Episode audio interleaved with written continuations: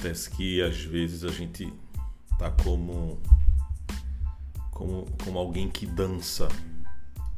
Já percebeu quando alguém está dançando outra pessoa e a outra pessoa sabe um pouquinho mais e você aqui ali você perde o passo, né? Você, eita, titubeia, aí você para um pouquinho, para a esquerda, né? Vamos para a esquerda, aí vai para a esquerda, para a direita e continua a dançar, continua, continua.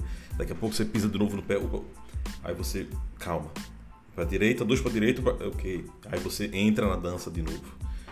Cara, empreender e sozinho ainda mais é como você tá dançando e aqui e ali você pisa no pé, você precisa parar, recalibrar o passo e retomar.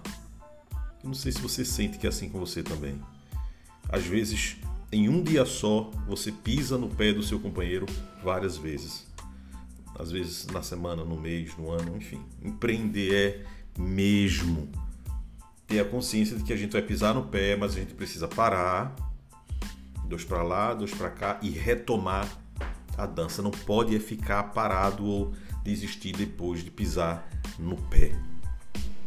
Tem que recalibrar os passos. E a dança é todo dia, todo dia.